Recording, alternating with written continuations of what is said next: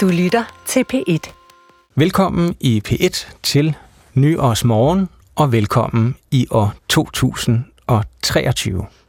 Jeg hedder Christoffer Emil Brun, og den næste time vil jeg kigge frem og tilbage med mine to gæster, forfatter Anna Jul og politiker Jon Steffensen. Velkommen til jer begge to. Tak for det. Tusind tak. Og godt nytår. I lige måde.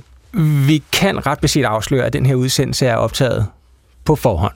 Men hvis vi nu leger, at det faktisk er første i første 23, og klokken er lidt over 11, hvordan har I det så, Anna? Jeg vil sige, det, det kan gå meget begge veje. Øhm, 2022 har blandt andet været året, hvor jeg er stoppet, øh, stoppet, stoppet med at drikke så meget. Øhm, hvorfor jeg muligvis ikke har så slemme tømmermænd, som jeg vil pleje at have den, mm. den første i første.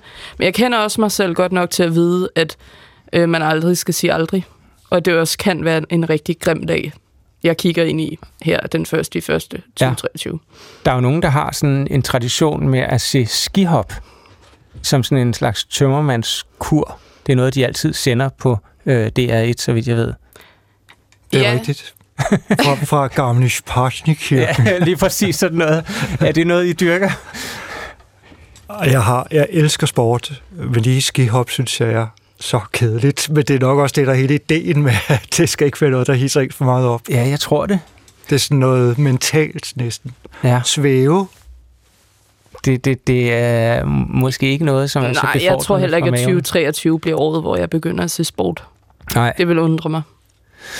Øhm, har I moralske tømmermænd? Mm, øh, jeg vil i hvert fald bestræbe mig på ikke at have det i år. Ja. Hvordan tror du, du har det her øh, nytårsmorgen? Ja, det er jo et godt spørgsmål, Christoffer. Ja. Øh, jeg tror, at øh, jeg har faktisk ikke lyst til at vågne med for mange tømmermænd. Nej. Og det, det handler simpelthen om, at øh, som vi jo skal snakke om, det er et nyt år. Ja. At øh, det var måske, altså, at, at det er den bedste start. Altså hvis vi nu skal sådan, sådan være helt rationelle, følelsesmæssige, at, at det er den måde, man gerne vil få start på. Ny, nytår, nyfødt, øh, ny start. At det ligge der øh, og være fuldstændig underdrejet øh, og have ondt i hele kroppen.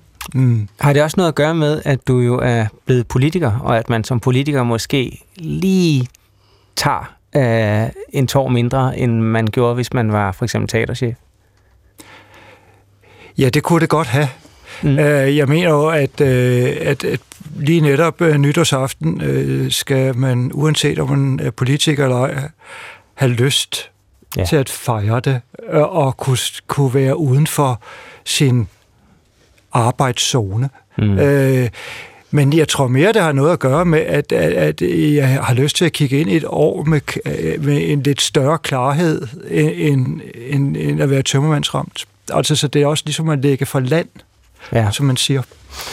Jeg vil i hvert fald sige stor velkommen til jer, der ligger for land med at øh, lytte til P1 her med Anna Jul og Jon Steffensen. I har jo begge to haft et år øh, fuld af liv og omvæltninger.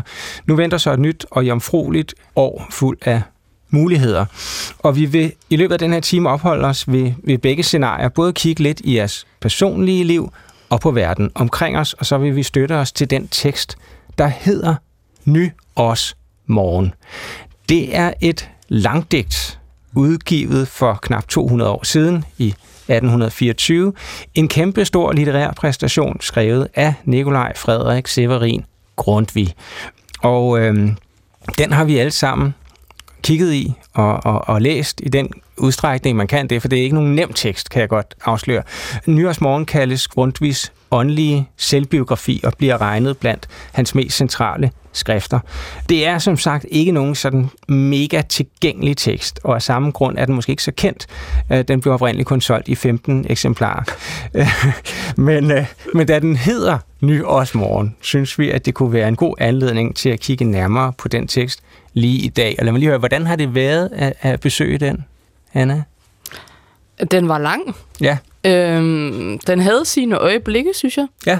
Øhm, Jeg kunne mærke, at jeg var meget fristet, da jeg googlede nyårsmorgen. Øhm, så var der mange litterære analyser af den, Mm. der havde overvejet at læse en på forhånd. Bare så jeg kunne virke lidt belæst og intellektuel. Øh, men det valgte jeg at lade være med.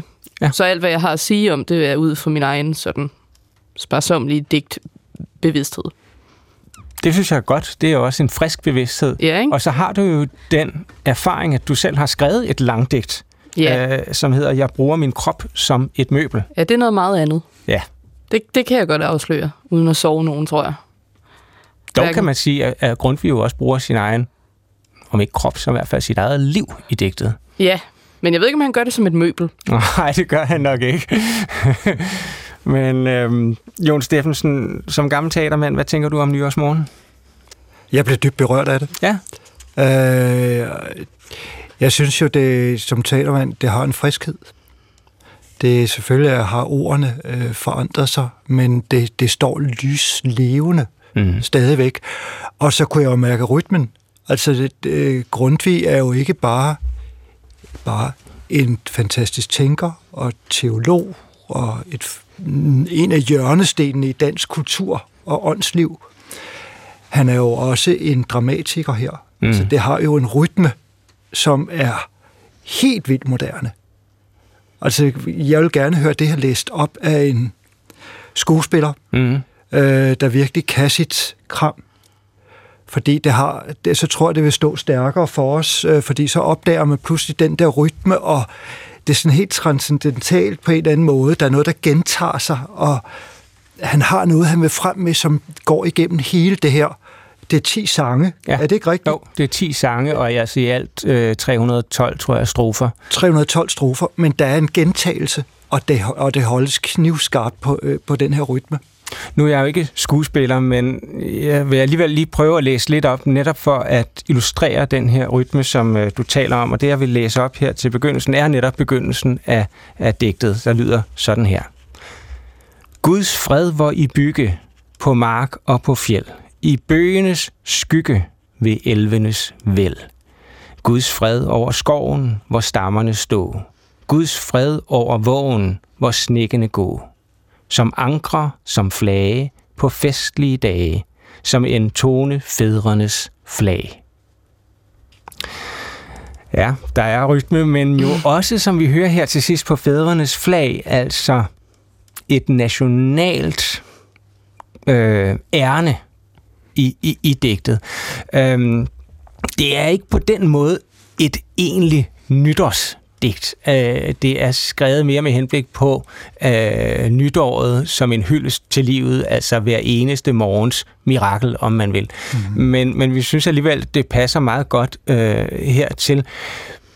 Grundtvig, han var øh, på det her tidspunkt i livet, altså i, i 1820'erne, havnet i en form for åndelig dødvande. Altså han havde oversat øh, Saxos store værk, øh, store kolossale Danmarks historie, og, og, og Snorres, og, og også det her Beowulf-kvad.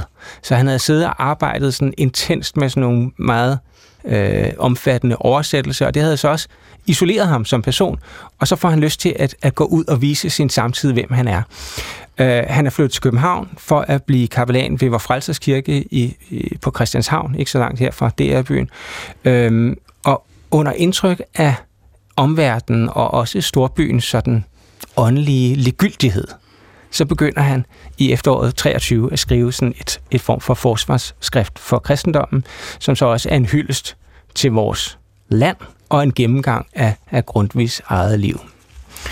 Uh, så vidt om, om det her digt, som vi kommer til at uh, støtte os lidt til i løbet af den næste time. Men, men det her med det nationale, altså uh, digtet er nationalt, men nytåret har vel også en national klang. Vi har dronningens nytårstale, og i aften har vi så statsministerens nytårstale. Jeg tænker, Jon, du, du lytter nok særligt mm. efter statsministerens nytårstale i år, hvor du er blevet valgt ind i, uh, i Folketinget her for nylig. Øhm, det, det er jo klart, fordi den sætter en retning. Ja. Øh, og det gør grundvis digt jo faktisk også, hvis man skal prøve at tale de to mm-hmm. ind i hinanden. Øh, men der er ingen om statsministerens tale i aften sætter en retning, og den sætter jo selvfølgelig især en retning for et parti, der er i regering med statsministeren.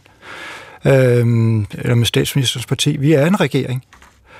Og derfor så er det jo klart, det vi får ligesom at vide for vores nu kan man sige, at hvis Grundtvig er en åndelig leder, så er Mette Frederiksen en politisk leder. Mm. Så vi får jo ligesom at vide, øh, hvordan vi skal, hvad det er for en retning, vi skal gå efter øh, det her år her. Og det er også det, jeg synes, øh, det her digt, det er jo, jeg prøvede jo på et tidspunkt, vi skal ikke for at gå meget ned i det, men det er jo et digt, der ligesom giver os en retning som land og som folk og som individ, øh, mens hvis man leder efter sådan kærligheden, den kødelige kærlighed, eller noget, som jo også godt kunne være en del af, så skal vi jo til kirkegård. Altså, øh, det Grundtvig, øh, det er ikke meget, han kommer ind på det. Det er næsten, jeg tror, der er en sætning, man kan tolke som noget med mand og kvinde i mm. Det er i høj grad fædrelandskærlighed. Det er fædrelandskærlighed, og det er, hvad kan du gøre for dit land? Ja, og der kan man måske nok sige, altså nu talte du om, at det var meget Øh, det virkede meget friskt og meget øh, samtidig på en vis måde, men der er vel noget i den måde, han omtaler øh, kærligheden til fædrelandet og den særlige ånd, som vores nordiske folk har, som, som alligevel virker sådan lidt antikt. Det er rigtigt, men den er jo lidt på vej igen. Ja. Altså, jeg tror ikke, vi skal tage fejl af, at, at vi lever i en national øh, tidsalder lige nu. Jeg siger ikke nationalistisk. Der mm. er stor forskel på de to ting. Men jeg tror, det nationale hvis vi skulle blive godt, vi bliver besunget mm. lidt mere i de her år, end, end, end det har været tidligere. Og det ser man jo også på, at der er nogle partier, der ligesom bruger det meget som sit raison d'etre.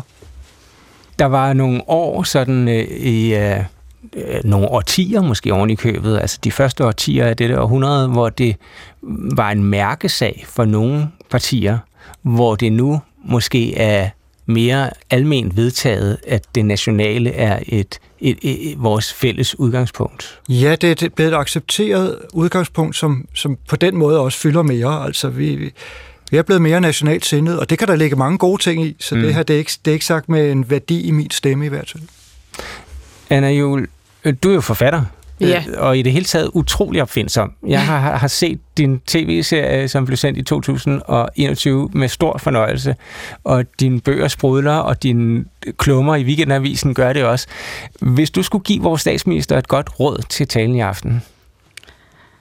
Øhm, jamen, det er meget sjovt, fordi jeg, jeg genlæste øh, noget, eller faktisk det meste af talen fra øh, 1. januar sidste år. Ja. Øhm, og og der kan man jo bare starte med at konstatere, at der er løbet meget vand øh, gennem den å. Øh, men det, man, det er jo altid til at få et nyt standpunkt i løbet af et år. Det skal man ikke høre noget for. Øh, det, det, undrede, eller det undrede mig egentlig ikke. Jeg synes, det var morsomt, at øh, den første sætning i talen fra, fra øh, 2022 var noget i retning af, at øh, 2021 havde været et dårligt år, og nu håber vi, der kommer et nyt år fyldt med lys og optimisme og lethed. Mm. Og, og jeg ved ikke med andre. Øh, sådan tror jeg ikke, jeg er blevet 2022. Nej. Øh, men så igen, altså, man skal jo heller ikke sidde og græde på katastrofer, fordi altså, for nogen er det jo sikkert... Har det sikkert været en opgradering, at vi har fået krig i Europa, hvis man er kommet af med mundbindene? Altså, jeg ved ikke, hvad der er værst, for at være ærlig. Jeg kan bare konstatere, at jeg synes ikke, 2022 har været et specielt optimistisk år. Og derfor vil jeg måske, hvis jeg var statsminister, prøve at se, om jeg kunne slippe afsted med at lade være med at love noget, jeg ikke kunne holde. Mm. Eller i hvert fald lade være med at love noget, jeg vidste, jeg ikke kunne holde. Det andet, det kan man jo ikke gardere sig mod. Prøv at uddybe uh, det her med år 22 som et ikke særlig lyst år. Altså, hvad mener du sådan for vores land har været uh, karakteristisk eller kendetegnende? Jamen, jeg synes allerede, det er, det er ret svært, fordi jeg synes, 22, 2022 har været et år, ligesom alle andre år, hvilket vil sige, at det både har været på sine øh, tidspunkter et fint år, og et dårligt år, og et spændende år, og alle mulige andre. Altså, der er mange ord, man kan bruge om det år. Man mm. kan ikke kategorisere det, eller jeg kan ikke, som enten det ene eller det andet. Men det, jeg tænker på, er jo selvfølgelig øh, krigen i Ukraine. Mm. At en pakke lurpak nu koster sådan der 28 kroner pakken øh, at folk har svært ved at betale deres øh, regninger, øh, at Danmark røg ud af VM øh, tidligt, og alle mulige andre små og store katastrofer, der er sket i 2022. Og jeg sad forleden og tænkte sådan, at der, kan jeg huske nogle sådan, i går så en gode ting, der er sket sådan for, for, for sådan Danmark som et samlet koncept øh, side. Og jeg kunne ikke rigtig komme i tanke om noget, hvor jeg tænkte sådan, det fandme, det var godt gået. Nej. Jeg vrider min hjerne. Jon, hvad siger du? Danmark i år 2022, hvordan ser du sådan året for vores land? Jeg håber, at Mette Frederiksen og statsminister næsten kan love, at 23 bliver bedre. Fordi det kan godt være, at hun ikke fik ret med det, da hun startede 22 med at sige det. Men så kan man jo tage og sige, okay, der ramte jeg forkert på tipskupongen. Jeg satte så igen på det ja. samme. Og jeg tror på, at jeg synes, det der er vigtigt, det var, at vi får noget, jo, jeg er helt enig med Anna i uh, krigen i Ukraine, og, og, og, og også på det, på det andet plan, på det hjemlige plan, at inflationen har gjort et dybt indhug i, i, i, i nogle menneskers muligheder for uh, at, at kunne det, de kunne før, og have råd. Men jeg tænker på, at vi trods alt fik livet igen her i Danmark. Altså, vi kunne pludselig være sammen igen. Mm. Altså, det at stå øh, forleden dag, nu var jeg inde, ved, du var inde og se Ravenheads, ja. har jeg hørt fra Vitte Kilder. Det er nemlig rigtigt. Og øh, der blev danset ri- rimelig vildt igennem. Det var så om, har jeg hørt nogen sige, det var første gang, vi glemte, at der ikke var corona længere. Ja. Og jeg ved godt, men jeg synes, det var altså ret vigtig ting. Øh, vi er jo sociale væsener, og vi er sociale mennesker. Og den det, at vi, jeg tror, at det, det vi, der, det, der er jo en masse af kulturliv og så videre, der ikke har fået livet igen, fordi vi har fået nye vaner, eller ikke gider længere det her, eller også stadigvæk ligger det i os. Mm. Men jeg, jeg håber på, at 23 bliver, bliver året, hvor vi på en eller anden måde finder tilbage til det der liv. Jeg tror også, der er mange, der ser hinanden mindre. Altså, at der er sket et eller andet i, i vores, altså de der to år, hvad de ikke har sat sig af mistrivsel blandt unge. Altså tænk at ikke have gået i skole i halvandet år med sine venner, altså sådan mm. on and off. Øh, jeg er ikke helt sikker på, at vi er kommet til bunds i, hvad det er for en katastrofe, det var for os socialt, det der skete i, i, i de, ja. i under corona. Der er en social og mental konsekvens. Ja. Anna, det er også det, du nævner, det her med at smide mundbindene som i hvert fald en lys ting.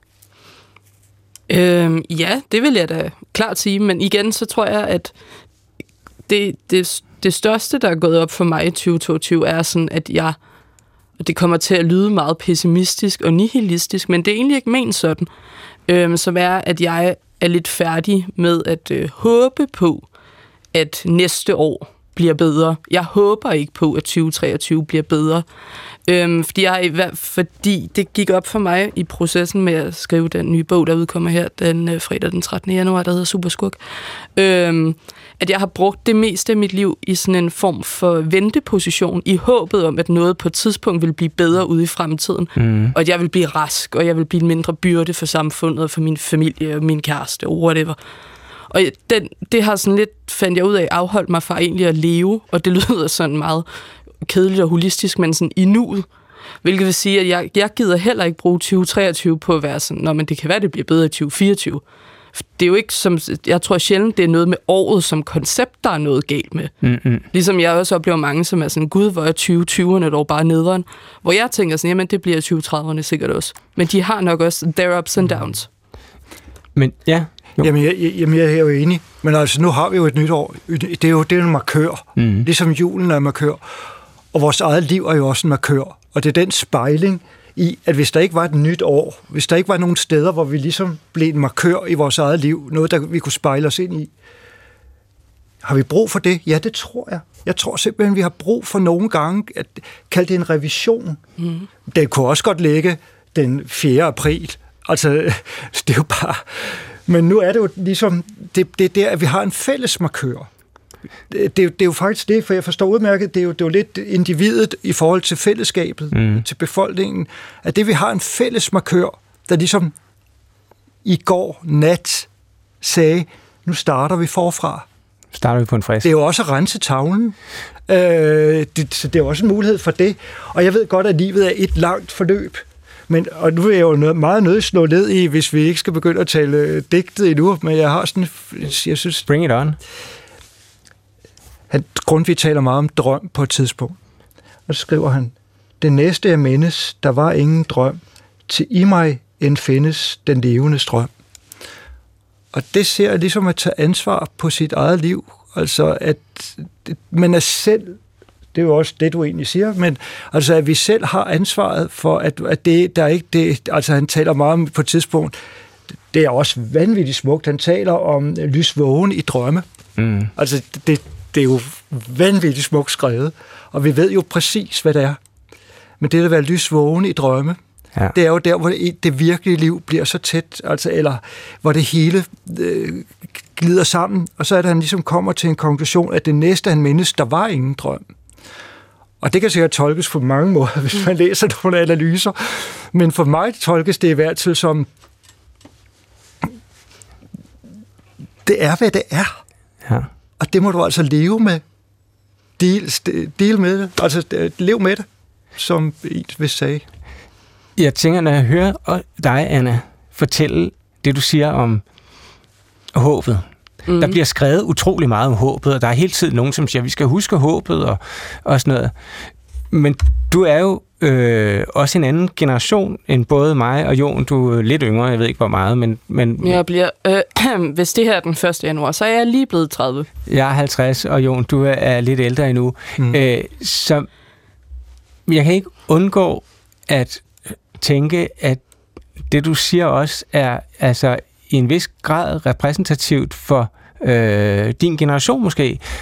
Altså vi har jo haft et langt, langt, langt forløb, altså lad os sige anden del af det, fra det anden del af det 20. århundrede, hvor man hele tiden har forestillet sig, at verden skulle blive bedre og rigere, altså en generel civilisationsoptimisme, som måske i de her år, øh, navnlig med klimaudfordringen, men også med nogle, nogle mentale øh, problemer, vi har kollektivt i vores samfund, bøjer af eller tager en ny kurs.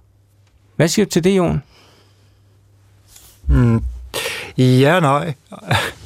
Altså, jeg synes jo, vi har en, en ny generation. Man siger jo, at indtil man er 34, så tror man, man er udødelig. Jeg tror, jeg tror at Anna har en idé om, hun er dødelig. Men, men, men, men jeg synes jo, vi har aldrig haft en ungdom, der har været så stærk til at, at flytte og forandre og påvirke, mm. som nogensinde. Og øh, det, det, det, nogle gange synes jeg, at de unge er mere sådan øh, savlige og, og, og næsten lyder gammeldags end, end de gamle, fordi vi, eller også ældre, fordi vi har haft sådan en, en idé om, at, at vi bare kunne flyde på det hele. Der kommer aldrig nogen krig, og, og det fortsatte øh, med velstand i en uendelighed, eller mm. sådan lidt sovløst. Øh, hvor jeg synes, at et, en ungdom, der har fået corona, og en masse klima og alt muligt til at tage på deres skuldre. Jeg synes, det må være så tungt. Altså, øh, jeg var under valgkampen nu snart øh, plædere, for jeg synes, at, at, at det var på tide, at unge fik øh, valgret før, altså som 16-årige, mm. 17-årige, at vi, fordi at, at, at jeg synes, de tog så stort et ansvar på sig, så de skulle også have en mulighed for at være, kunne stemme. Og fordi jeg synes, deres stemme er vigtig. Mm. Men der var mange, det ville de slet ikke. De synes, de havde et rigeligt ansvar. De synes, det var en byrde også at skulle... Øh, altså, de unge selv var ikke sådan ubegej- øh, ubetinget ja. begejstrede. Øh, nu er det jo også to gamle mænd, som sidder og taler om jer. Anna, ja. lad, lad os lige høre, hvad du synes. Jamen, øh, nu er jeg jo flere gange blevet udråbt til en form for min generations stemme, ja. og det har aldrig rigtig passet.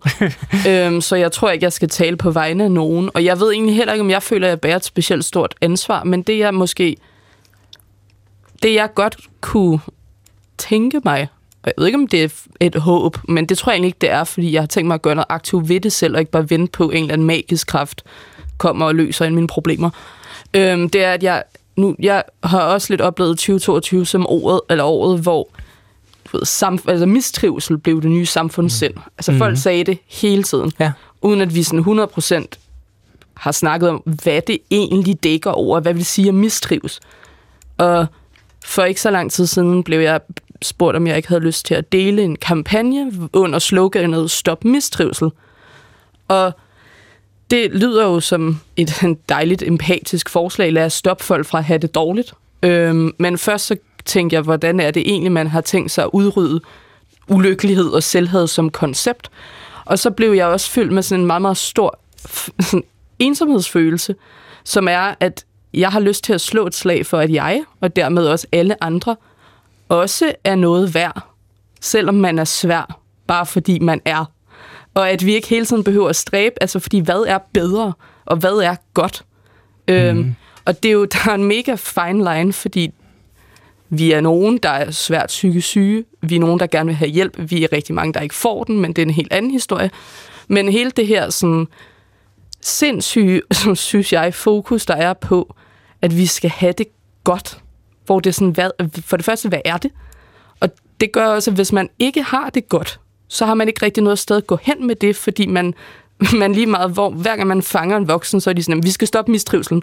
Men det er som om, der ikke rigtig er nogen, der har tænkt over, at måske giver det meget god mening, at man mistrives. Både fordi, ja, som Jon siger, alle de ting, der er fucked up ud rundt omkring i verden, men også fordi det er fucked up at være ung. Altså, det er underligt. Man har det bare mærkeligt. Øhm, og også fordi, at noget, der også gik op for mig i 2022, at liv, altså, livet er jo lige så meget et liv, når det er svært.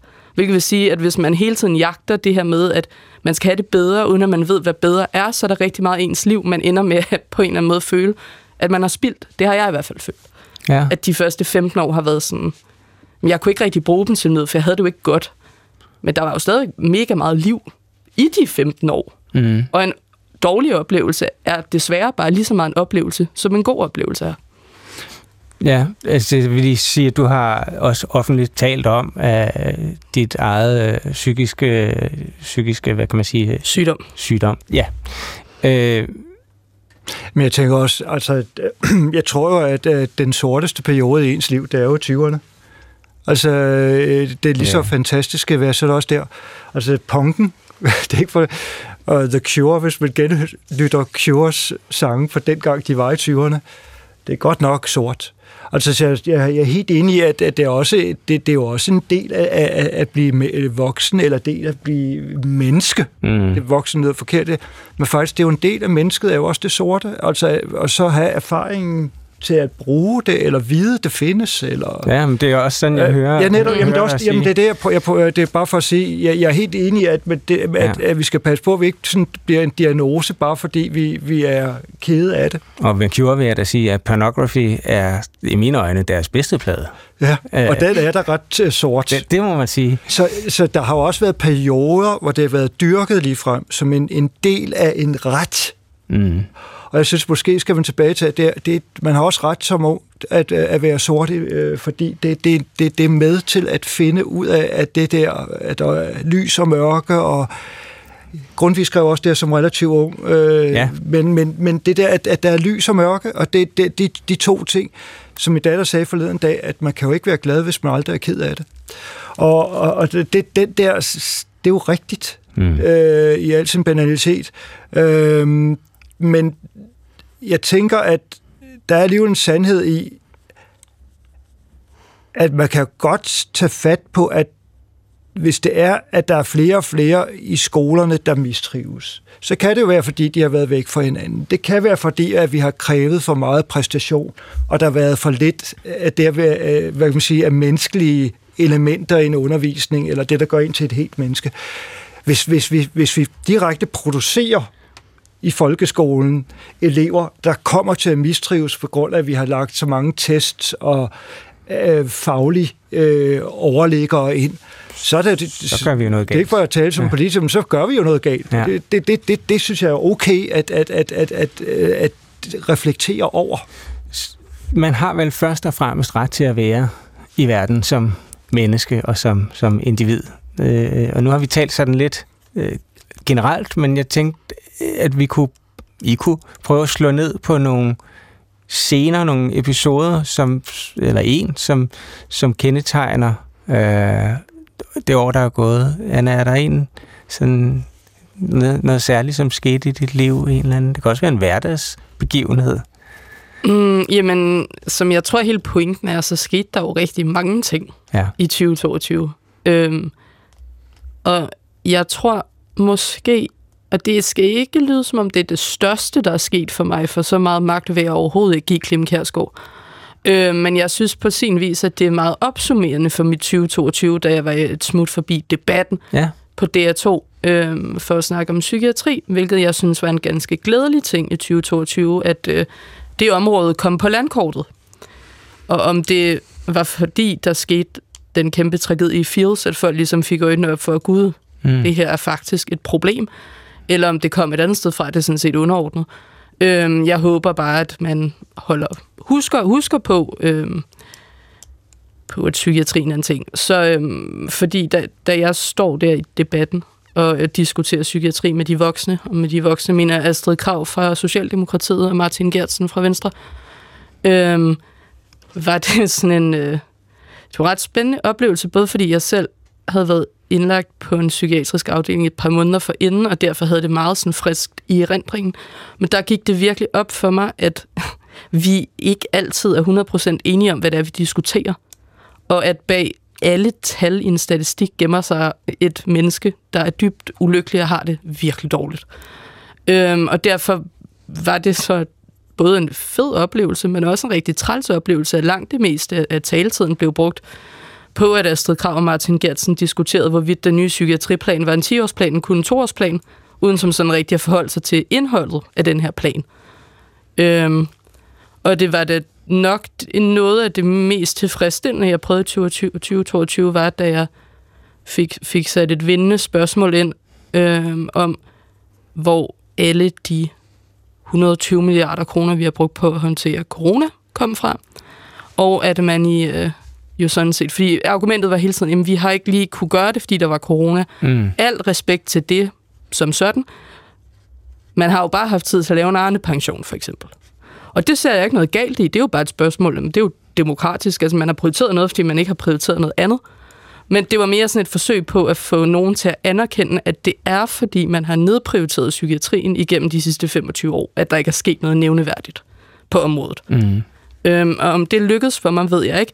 Men grundlæggende vil jeg huske i hvert fald sidste halvdel af 2022 for et, et jeg tror aldrig i min levetid, at psykiatri er blevet debatteret i en partilederrunde før. Nej. Det synes jeg var meget spændende. Og nu har du selv været med til at, at øh, bringe det frem og diskutere det, og, og billedet uh, lader vi stå af dig, som, som optræder i Clement. Jeg så det selv, og du gjorde det rigtig godt. Tak. Uh, Jon Steffensen, der er sikkert også et par scener, som, uh, som du husker mm. tilbage på mm. fra 2022, som har været et turbulent år for dig. Det må man sige. Om der er en scene, jeg husker specielt, øh, og det er jeg vil nu lige sige, at, øh, og det ved jeg, jeg skal være tilbage, ja, ja, fint. det er for at lave en cliffhanger, at uh, i det nye regeringsgrundlag, der bliver for første gang psykiske sygdomme ligestillet med fysisk sygdom. Det står direkte. Og det er bare at sige, at hvad der trods alt er sket i 22, og hvad din stemme også har været med til at betyde. Mm. Uh, det synes jeg bare lige... Uh,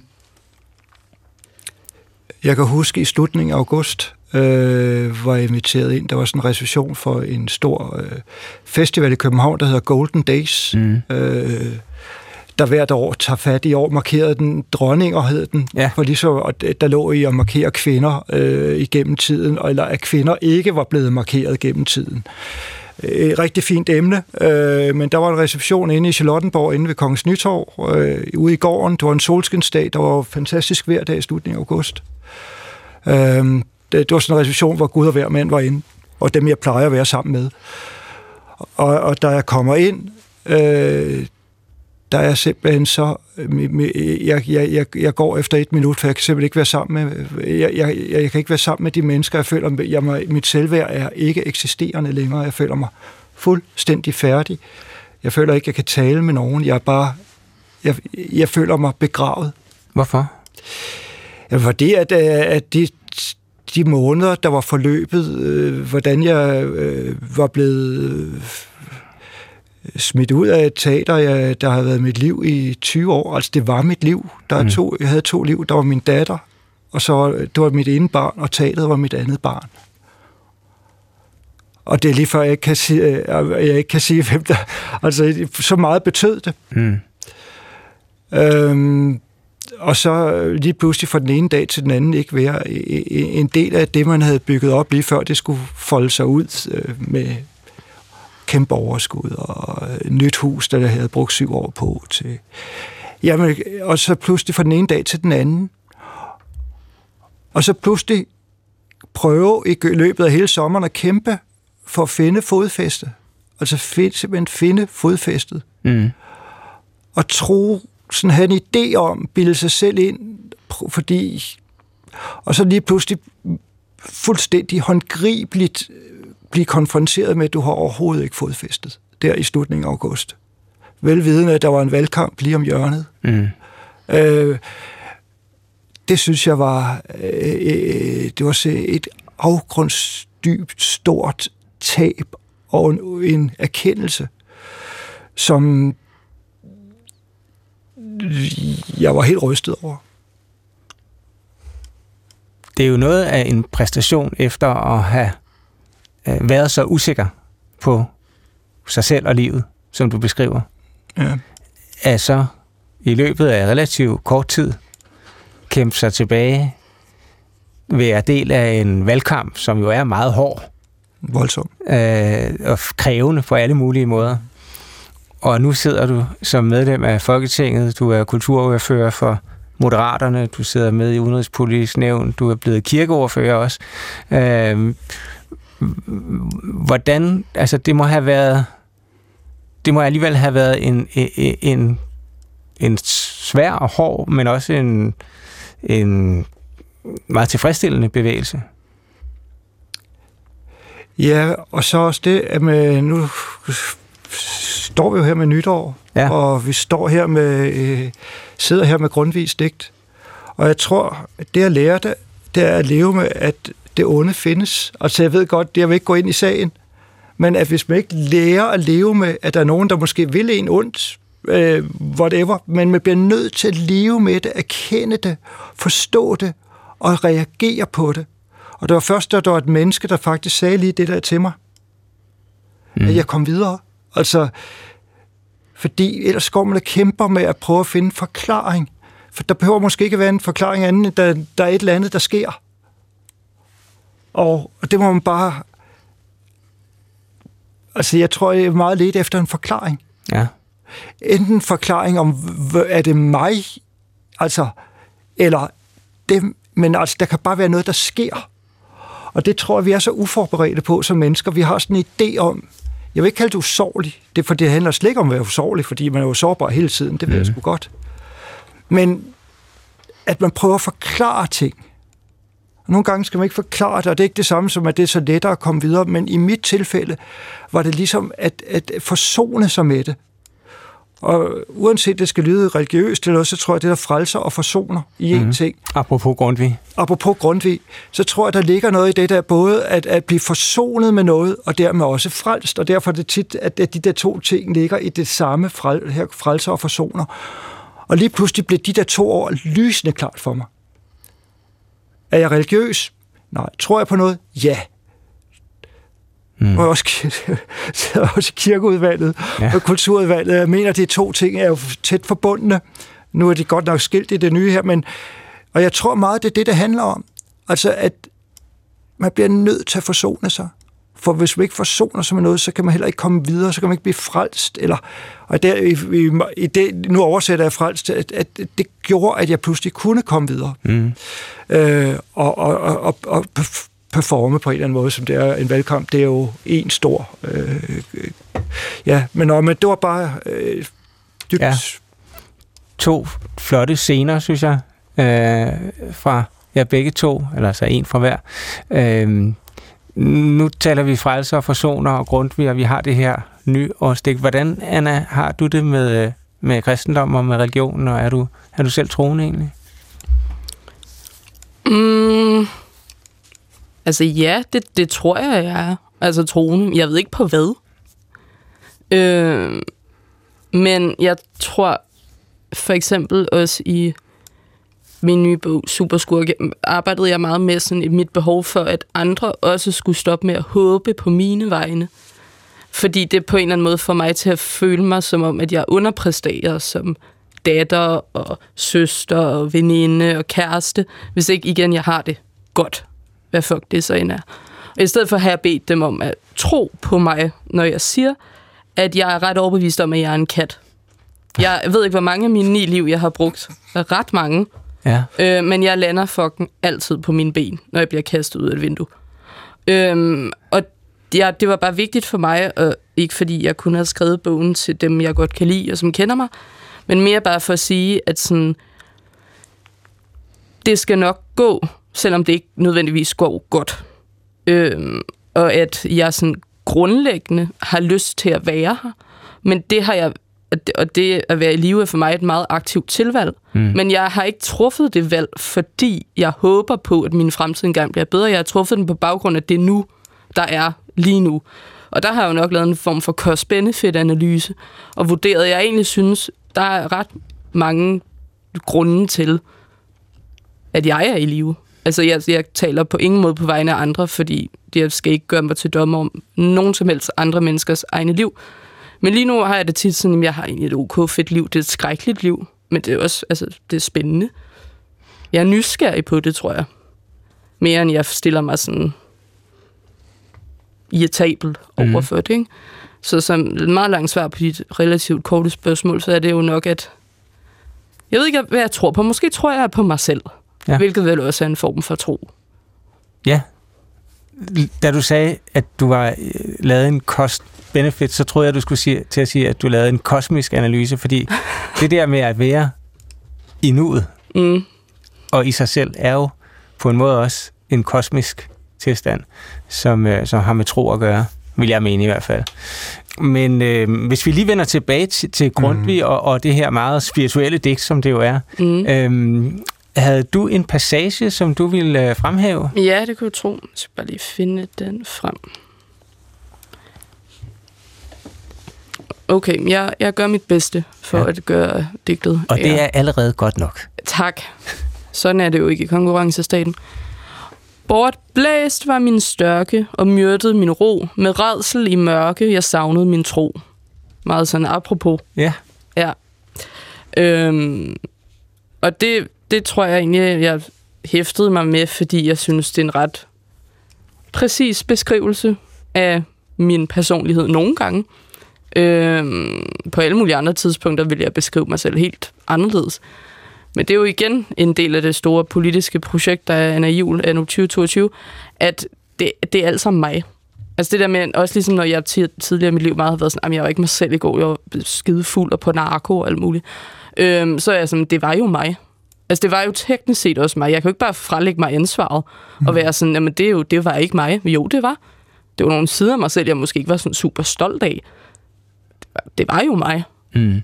Hvilket også vil sige, at jeg også er mig når jeg har den dårligste, mørkeste dag i, i hele mit liv, som når jeg er allermest flyvende, er lige så meget mig.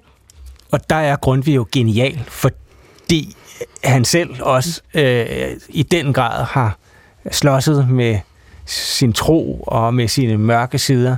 Øh, og på den måde, øh, i din, den her passage, som du øh, så fint øh, fremhæver, jo illustrerer meget godt, hvad der også er en, et vilkår for det at være menneske.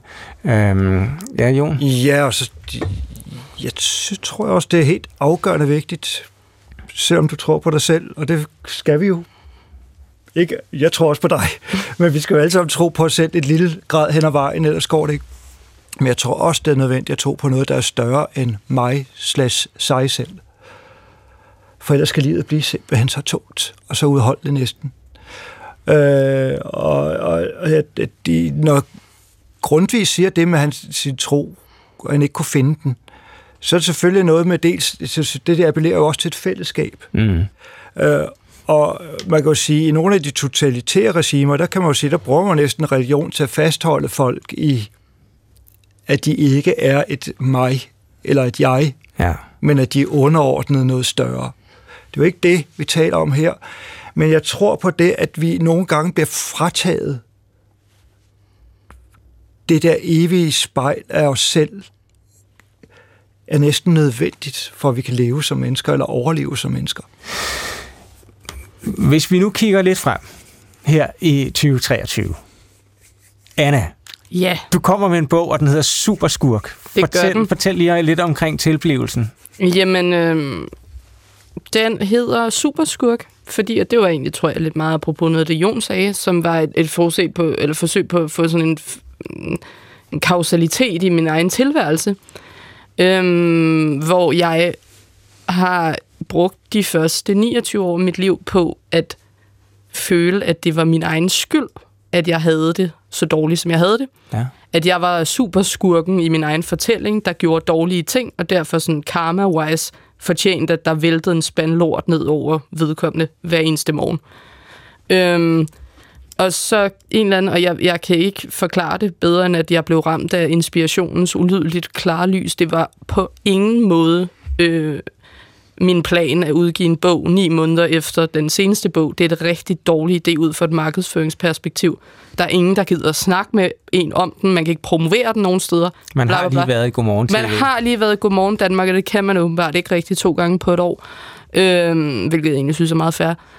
Nogle andre må, må få taletiden. Men hvor med alting er, at den skulle bare skrives. Mm. Øhm, og jeg, jeg, jeg ved ikke, jeg, det, er, det er måske en form for Gud, jeg blev ramt af, hvis vi nu skal blive terminologien. Øhm, og at alting sådan lige pludselig stod meget lysende klart for mig. Og det, det gik sådan set meget godt, indtil jeg blev meget manisk og blev indlagt, så det var jo nok sådan... Øhm, det var nok ikke helt rigtigt, at jeg var frelseren, der skulle frelse jer alle sammen. Øhm, men jeg har jo til en vis grad jeg tror ikke, jeg har ikke frelst mig selv, men jeg har fundet en lille mm. bitte smule mere fred, end jeg havde, da jeg startede 2022. Og det er jo dejligt. Hvad jeg skal gøre herfra, ved jeg ikke. Øhm, og, og bare for lige at afslutte, så Superskurk handler meget sådan straight up om mig og min psykiske sygdom. Mm. Og jeg var egentlig i lang tid meget sådan... Uh, jeg synes, det var svært at skulle øh, skrive. Normalt, når jeg skriver altid mig selv, det tror jeg, det mange gør egentlig, men så gemmer jeg det inde bag et plot, eller et alter ego, eller mm. whatever. Og det der bare med at pille alle filtrene af at være sådan, her er jeg, sådan tænker jeg, og både have sådan staminaen til at være sådan, jeg står ved det, jeg mener det, det her skal udgives, hvilket også er en eller anden et anfald af grov selvovervurdering, at ens egne tanker skulle være så spændende, at andre mennesker også skulle læse det. Men så er der også noget, der hedder kapitalisme og sådan noget. Det virker som en meget god idé, at nogen kan købe ens ting. Anyway, øhm, at, at, øhm, at jeg havde nok en eller anden sådan lidt... Jeg var lidt bange for autofiktion, fordi jeg gad ikke, have, jeg gad ikke blive kaldt navlepindende og selvoptaget. Og så en eller anden dag var jeg sådan, men det er du jo. Mm. Men det gode ved det er, at det er alle de andre også. Autofiktion altså, altså den genre, hvor man skriver om sig selv. Præcis. Mm. Øhm, og jeg, jeg har ikke engang skrevet autofiktion, jeg har bare skrevet auto, mm. tror jeg. Altså, okay. jeg ved ikke, der er ikke så meget fiktion over det. Men på den anden side set, så de sidste mange, mange, mange gange, jeg har, jeg har givet interviews af det, er alligevel det, folk helst vil høre om, dengang jeg var indlagt på det lukkede og sådan noget. Men kunne du godt skrive, mens du var indlagt? Og, og Øhm, ja, jeg skrev sådan 50 sider om dagen, øhm, men det var utrolig dårligt. Okay, ja. Øhm, jeg skulle lige til at sige, ja. om der så var en, en, reaktion, øh, min, en redaktion min, min, min øh, redaktør ringede til mig en morgen og var sådan, jeg troede, hun skulle give mig... Jeg troede jo, jeg havde skrevet noget, der var genialt. Og hun er meget, meget sød i min redaktør. Så på en virkelig pæn måde får hun ligesom fortalt mig, at det er noget lort. Øhm, så, jeg, så det jeg fandt, og det var faktisk enormt befriende, mm. at jeg ikke blev mere genial af at være gal. Øh, men det var også lidt nedslående i forhold til, at alt i bogen er skrevet i det, jeg vil kalde ikke normal tilstand. Hvor jeg har været enten sådan lidt deprimeret, lidt manisk eller lidt psykotisk. Jeg har ikke rigtig haft det jævnt på noget tidspunkt, mens jeg skrev den. Men jeg har ikke været sådan rablende vanvittig. Så det er en meget, meget tynd linje, linje at skulle bevæge sig på. Mm. Være lidt skør, men ikke for skør. Og heldigvis har jeg det sådan, jeg kan også sagtens arbejde, når jeg ikke er skør. Så er det bare nogle andre produkter, der kommer ud, Øhm, ja. Jeg bliver utrolig glad for at have dig, gæst her, have dig som gæst her i, i programmet i et sådan P1-studie med en mikrofon og en computer, og du virker bare normal og tak. veltalende og er, er dejlig at lytte til. Tak. Øhm, Jon Steffensen, dit 2023, hvordan skal det øh, udspille sig? Det bliver jo øh, delvis fra Folketingets talerstol. Ja, og der skal jo så derfor, nej, man skal jo som Anna startede med at sige til om statsminister, man skal jo passe på at sige noget, der ikke holder. Ja. så det er allerede lidt af en, at, nej. Øhm, jeg har lyst til at holde mig lidt til grundvis ord igen. Mm for at bruge det som en slags ledetråd. Og det, det er ikke, jeg synes, han siger to fantastiske ting. Han siger, tænk immer på freden, så strider du smukt. Det er ret vildt at have fred og strid ind i næsten samme linje, mm. men som noget, der underbygger hinanden. Men freden hvis du tænker på freden hele tiden, så strider du smukt. Det vil jeg holde mig for ja. øje og øre. Øhm, og så holdt op mod, og så kan man sige, det er jo også det, altså, øh, at øh, det der til i mig en findes den levende strøm, altså at det er en selv, mm. der skaber livet og skaber mulighederne. Men det gøres jo ved, at man ligesom vælger nogle rammer til, hvordan man vil gøre det. Og det, det, det, det på en eller anden måde synes jeg, at det, det, det er så smukt et digt, fordi det er jo en anden, jeg vil ikke kalde det, det er jo en vejledning, det er jo en åndelig vejledning, øh, Grundtvig kommer med her, øh, til sådan, hvordan man kan leve sit liv. Mm. Øh, og når jeg synes, det er så skarpt stadigvæk, så er det altså, jeg synes godt, man kan finde øh, passager, man kan tolke, som man kan se sig selv i, eller bruge øh, den dag i dag. Øh, og så går jeg jo også ind i 23 med, at jeg ved, hvor skrøbeligt livet var og er. Altså, at ja. hvis man bliver indlagt, så er det jo fordi, man på en vis måde knækker øh, på en eller anden måde, og, og jeg ved, hvor tæt man er på, altså det der knække, det kan ske for os alle sammen. Jævnfør det, øh, du fortalte ja, før. Fra, altså, fra... der var ikke langt. Nej. Og det der, det, øh, et spørgsmål om balancen, øh, eller hvor skrøbeligt øh, det der tipping point, det mm. jo i virkeligheden er. Øh, og det tror jeg ikke handler om alder øh, faktisk. Øh, det er jo skrøbeligt hele tiden i de der livsomstillinger, øh, vi kommer igennem, eller livsforandringer, vi ikke ser komme, eller jeg kan godt forstå, at nogle mennesker hvert år øh, taber gnisten, taber modet, øh, taber lysten. Øh, og det sværeste, det er jo at komme op igen. Altså, mm. det andet, det er jo ikke noget, vi, vi går og tilstræber. Øh, det sker bare, og det var det, der siger, at det, det, nogle gange må man bare leve med, at noget sker. Men måske er vi så dårligt klædt på til, at noget sker. Altså hvis det, det, hvis det er glædelige begivenheder, så kan vi jo godt mm. finde ud af at dele med det.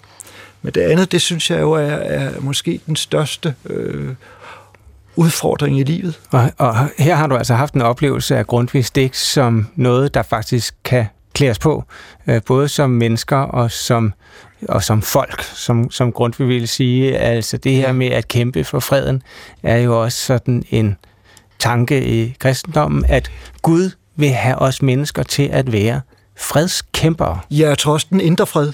Altså jeg tror, det, ja, ja. det, det, indre og ydre. Det, det, det er også ja. det der at finde fred i sig selv, øh, så, så har du det bedst, altså strides du bedst. Ikke? Slut fred med sig selv. Ja.